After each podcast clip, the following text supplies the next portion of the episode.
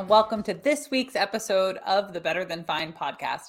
I'm your host, Darlene Marshall, and today's episode is about something that I think at this point we all experience probably on a daily basis.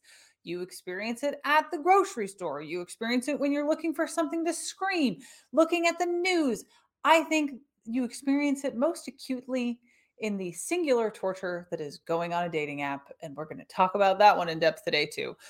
You've probably heard the term analysis paralysis somewhere out in the world, but in today's episode, I want to dive into the science of what's actually going on underneath the hood when we are overwhelmed by the options in our lives and what do we do about it?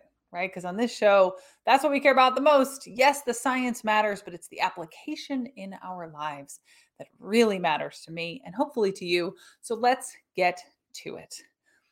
So, analysis paralysis at its core, it's struggling to make a decision because you're overthinking, right? Something's come up in your life and you're just stuck. You're a bit frozen and oftentimes that happens because we've got options, but we're not really sure what to do about it. So, have you considered at any point what is in the root of all of that overthinking when we start to feel that stuck thing that is analysis paralysis? Well, there's a few things going on, and I think we start with recognizing that oftentimes our analysis paralysis is about anxiety right? And if you take the feelings are information approach, right? Our emotions are information. Uh, if you're not familiar with that phrase, I encourage you to go back to listen to the episode from June of 2022. It's called emotions or information. And it's this idea that when we feel an emotion, we feel a feeling, it's trying to tell us something about ourselves and about our current state. And then we can use that information once we sort out what it is. So, anxiety well, what's anxiety? It's the fear of an uncertain future. And so when we look at analysis paralysis, it's what if I make the wrong choice? What if I do it wrong? What if something goes wrong? What if, what if, what if? So that phrase, what if, that's how we can tap into that it's about anxiety, right? That fear of the uncertain future. It's low grade fear that's taking us out of the moment we're in right now and projecting us into what might happen. And you might be thinking, as you think back on the most recent time that you've had analysis paralysis, but I'm not afraid. I'm just stuck. What do I have to be afraid of? But let's look at the science of this.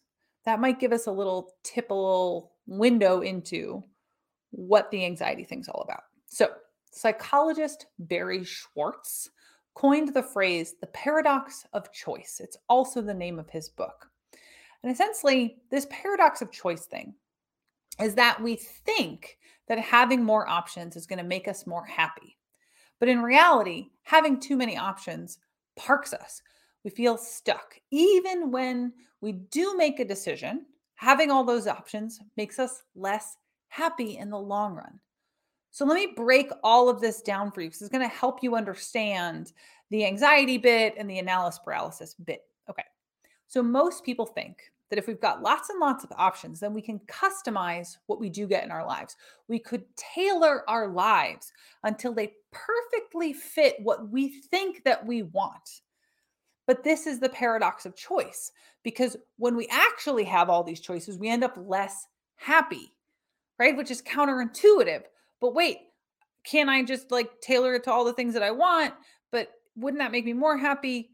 No, because in actuality, all those different choices makes us less happy. So let's look at the research. There's a series of studies done by Iyengar and Lepper. It was published in 2000. And it showed that when people have fewer than six options, it's easy for them to make a decision. But when they have lots of options, like 25, 30 options, they feel overwhelmed and then they can't decide at all. And when somebody who does finally make a decision with all those extra options, they're less satisfied than the person who had fewer options with the decision they actually made. We're going to break that all down in a second, too. Now, I think this is really cool. They replicated those findings on a bunch of different conditions, right? So one of them was done with like jams in a grocery store, but one of them was done with students taking optional extra credit. So you gave the students who uh, of, of different options of what they could do for their assignment. The students who were only given less than six options, just a small handful of options, did better in their work. They got a higher grade better outcome. The people who were given more options didn't do the work as well. They had 25 options and they ended up with a lower quality of work because they had more options about what they could do. I think that's a really interesting thing to consider because oftentimes when we're thinking about choice and having all these different options and being less happy, we're going to break into the why in a second, but it's always about something we're consuming now, this study shows that when we've got more options about what we can do, we're also less happy. I think that's a really important thing to highlight. You're listening to the Better Than Fine podcast. I'm your host, Darlene Marshall, and we're talking about analysis paralysis. Specifically, right now, we're talking about this paradox that having more choices, we think it's going to make us happier. It actually makes us less happier. So let's look at why. The reality is, when we've got all these extra options, it's way harder to decide what we actually want. And when we do decide, we're less happy. But how does that part work? Well, for that, this is where the dating app thing come in. So I want you to think about either your own experience on a dating app or we've all had friends that have shared about the dating app things. Now there's lots of reasons that dating apps can be completely miserable. And as an elder millennial uh, who has also been divorced, I have had the benefit of dating before the apps exists and also re entering dating app culture in New York City about five years ago. Boy, howdy, was I not satisfied. But let's look at why. So, when you call to mind this dating app thing, you've got seemingly un, unlimited options of how you can filter. First, you can start by filtering, well, which app am I going to use for which kind of thing that I want? Okay. And then once you get in the app, then you can filter by age and height and hobbies and education and attractiveness and athleticism and tinker, tinker, tinker with all your filters until you get them just right to what you think that you want. And now, seemingly, you will have this customized menu of profiles to pursue that just seems endless. And you start browsing. Well, one has the hobbies that you like, and that one has a cool sounding job, and this one has the right kind of friends, and that one seems really close with their family, and on and on and on and on. Now, what Schwartz found in his work is that the more options that we have when we make a decision, the more points of comparison that we will have between those options and what we choose. So when we finally do make a choice, you can uh, compare what you got to all of the different things that you didn't get. So when you take, like, say, the partner who's got the cool job, well, then you go, ah, but you know, he didn't have the hobbies, or he has the wrong kind of pet, or he's not that close with his mom. And you can think of all the other options you could have had and that's all of the reasons to be unhappy with a thing that you actually got. And we all know by now that comparison is one of the ingredients to absolute misery. So having all of these options makes you less happy. So the original study with Iyengar and Lepper actually looked at free samples of jam at the grocery store. And when they put out 25 or 30 options, people bought less frequently than when they only had six options. Because with so many jams, people didn't know what to think. They just kind of stood there feeling overwhelmed and awkward, and then they left without buying anything. So now think about all of the choices that we make in our lives. So we already covered dating apps, in addition to all the other reasons that dating apps are just not that great. But think about like online shopping endless customization of sizes and colors and fits and options and brands and celebrities and who's wearing what. Social media, endless streams of Fitspo and hot takes and advice and ideas, thinking about what you should be doing. Vacation options, endless houses and cabins and yurts and cruises and Airbnbs and VRBOs and pick your acronym. When we do make a choice We've got all these different points of comparison telling us why what we got isn't as good as what we could have had. And then we're less happy. So the analysis paralysis kicks in. We hem and we haw, and we get this low grade anxiety creeping in that will be less than optimally happy. And this right here is why I hate the word optimize in the fitness and wellness spaces. How will you know when you have optimized yourself enough? Optimized your workout, optimized your nutrition, optimized your sleep schedule, optimized your emotional life, optimized your relationships. When is optimal optimal enough? And this is what I think leads us to wellness overwhelm, which is another episode from last June. If you want to go back, when we are so consumed by constantly trying to optimize, we never get to enjoy the fitness and the wellness that we have been cultivating for ourselves. You're listening to the Better Than Fine podcast. I'm your host, Darlene Marshall. We're looking at analysis paralysis. So, what do we do? What do we do if we get sucked in to this paradox of choice, to this optimizer culture, and we start to feel it whittling away our well being by amping up our anxiety? Well, we embrace what Herbert Simon back in the 50s suggested. He coined the label satisficer, which, you know, maybe he could use a marketing person, but satisficer is someone who, quote, prioritizes an adequate solution over an optimal solution, end quote. So the answer to optimization and overwhelm is satisfaction. So people may suggest to to feel or even define happiness as something that we're all pursuing but i want to encourage you to figure out what makes you feel satisfied. You know there's science to back this up too. Um, so this comes out of swarthmore college that the people who have to have the best of everything all the time so those people that are like those optimizer people so they have lower optimism, self esteem, and life satisfaction. They have higher rates of social comparison, regret, and depression. And they're more likely to have a fixed mindset. Your refresher on fixed mindset episode in August of 2022. So let me say that again. So, research out of Swarthmore College the people who always have to have the best of everything lower optimism, lower self esteem, lower life satisfaction, higher rates of social comparison, regret, and depression. And they have a fixed mindset. So they're stuck, which makes them less successful and less happy.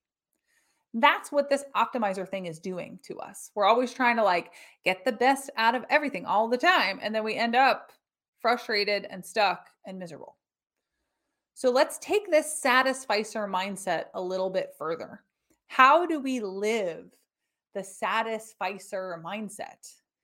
And pull away from the analysis analysis paralysis optimizer mindset. There we go. That was a tongue twister. Okay.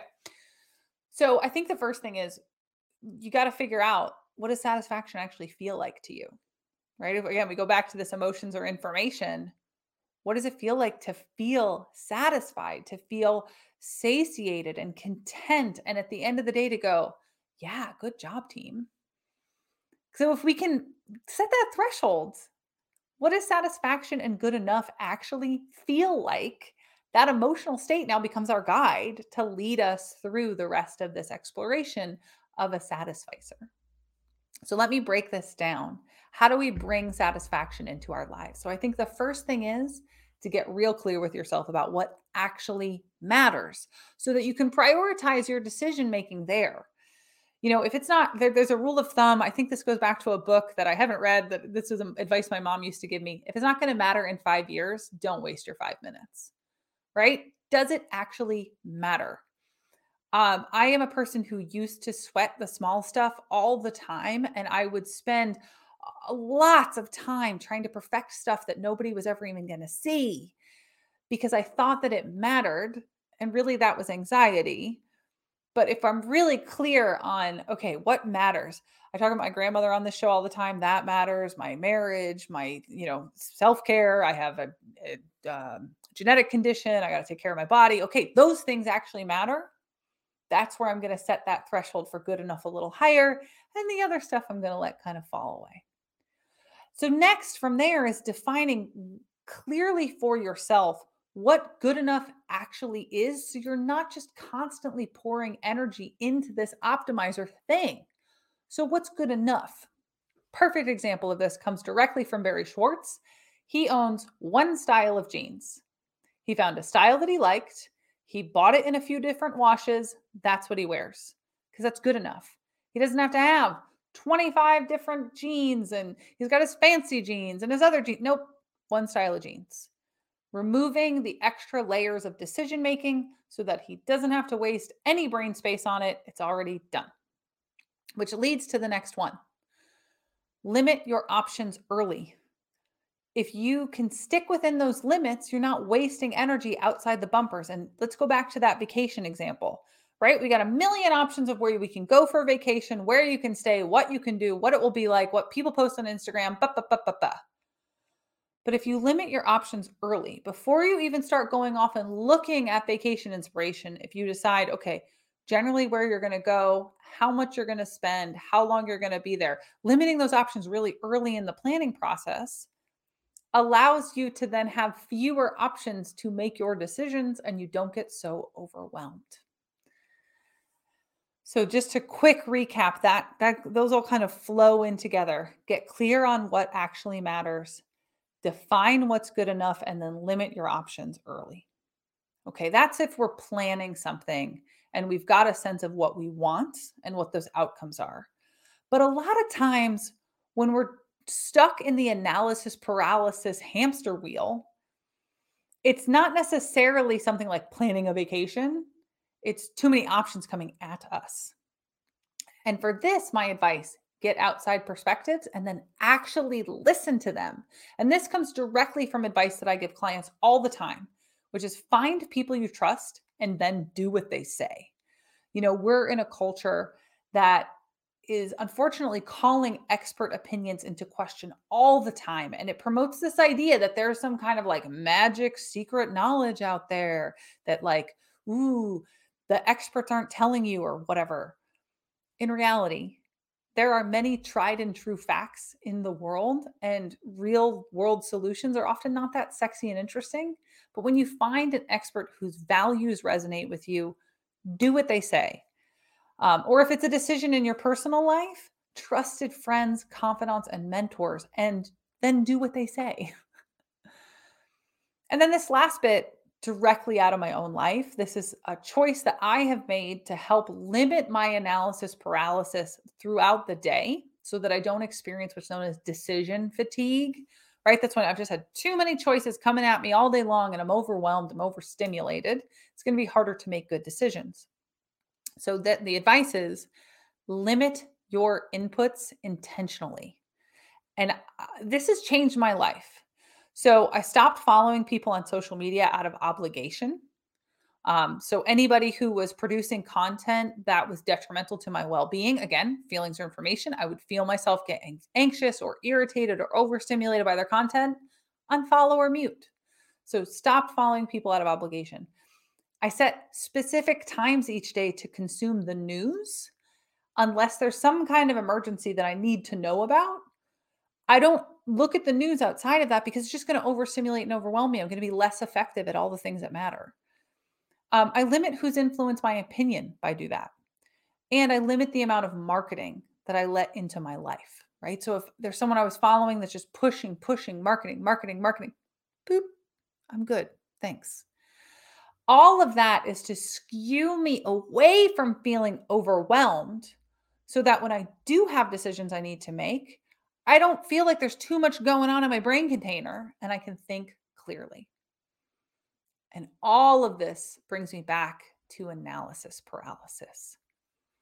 It's hard to deal with analysis paralysis when you're in a moment of overwhelm because when you're overwhelmed, you have to first recognize that it's happening and then have the control to do something about it and know what's actually going to be effective in helping you get out of that state. So here are three steps so that when you're in the moment of analysis paralysis and overwhelm, here's what you do with it. Write them down, bookmark it, follow me on social. I'll be posting it there. Here we go. Number one, limit your options for what you know you don't want. So if you're having a hard time making a decision and you go, okay, okay, okay, I don't know what I want, but I know I don't want this and that and that and that and that. Okay, now I've limited my options early, right? That's part of the recipe for dealing with this whole optimization culture thing. So limit your options to what you know you don't want. Number two, move your body because it changes your state. And if you want some information on this, go listen to the episode with Chris Bertram from a few months ago. The episode's on finding flow. And that episode has some great, great uh, content around movement to change your state of being. Because if I can shift my hormonal state, then I can shift my cognition. If I can get moving and I can upregulate, get more dopamine and serotonin a coursing through my body, it's going to shift my mind, shift my thinking, make it easier to make a good decision. So, number one, limit your options. Number two, move your body to change your state. And number three, do the smallest doable piece right now. Whatever it is that is overstimulating and overwhelming you, you're feeling that analysis paralysis. What is the tiniest chunk that I could chip off of that block, that's what's going to help me create some momentum, some efficacy, some feelings like I have agency and control in this situation so that I can continue to move forward. And of course, know what's good enough. Where can you feel satisfaction? Shoot for that threshold and then allow yourself to feel that satisfaction once you have moved through the analysis paralysis. So there's a lot there. And I can't stress this enough. When I lived in New York City and I would wake up every day at 4:30 or 5 and then I'd immediately get on the subway, I was in loud spaces with bright lights, overwhelmed. Then I'd go to a big loud gym, pumping music, people, people, people all day long, pumping music and light and sound and people. And then at the end of the day, I'd go do it in reverse. I'd hop on the subway, bright lights, loud screeching noises, earbuds are in, and I'd go home and then I'd try to go to sleep. And my sleep was really poor. That lifestyle was a lifestyle of constant overstimulation that I thought was normal because I was so used to it. And so much of our lives now are this constant overstimulation. There's so much sensory input just pumping into us that we never would have experienced 100 years ago. Now, the good thing is we have so much access to information, but the payoff is that if we're always overwhelmed, we think having more, more, more will make us happier. And in actuality, it's making us more burnt out, less attentive, and less effective at the things that actually matter in our lives. So start considering where could I limit my options? Where could I peel away some of what the inputs are so that I can have higher quality outputs in the rest of my life. If you are interested in supporting clients to make sustainable changes in their own wellness and well being, I've got a little something for you. So, the National Academy of Sports Medicine, NASM, which has a wellness coaching certification that was built by experts in sleep and stress, coaching, neuroscience, movement, positive psychology, many of the things that I talk about on this show, they all weave together in a way that as a coach, you could help somebody make sustainable, lasting change in their lives instead of just telling them what to do and then they don't go off and do it, which we know does not actually work in making effective change. Well, that certification, NASM's Certified Wellness Coaching course, is currently 50% off on NASM's website, and listeners to this show can get an additional $600 off using the code Marshall CWC. That's M A R S H A L L C W C. To find it, you'd go to nasm.org, click wellness at the top, and then use the promo code Marshall CWC, additional $600 off at checkout. Um, I'm a big fan of that cert. I helped to write that cert. I'm very proud of that cert. Uh, and if you have any questions about that shirt, well, I would love to hear from you. I'd also love to hear your feedback on this episode and any episode of Better Than Fine. You can do that by shooting me an email. It's info at darlene.coach. You can find me on Instagram, darlene.coach. You're welcome to send me a DM anytime or I'm out on LinkedIn. And Many of the things that we talk about this show, you can find applicable lifestyle information and references at coachdar.substack.com. If you're a fan of the show, I hope that you've subscribed. Thank you to everyone who's been leaving us a review. Go ahead and do that too.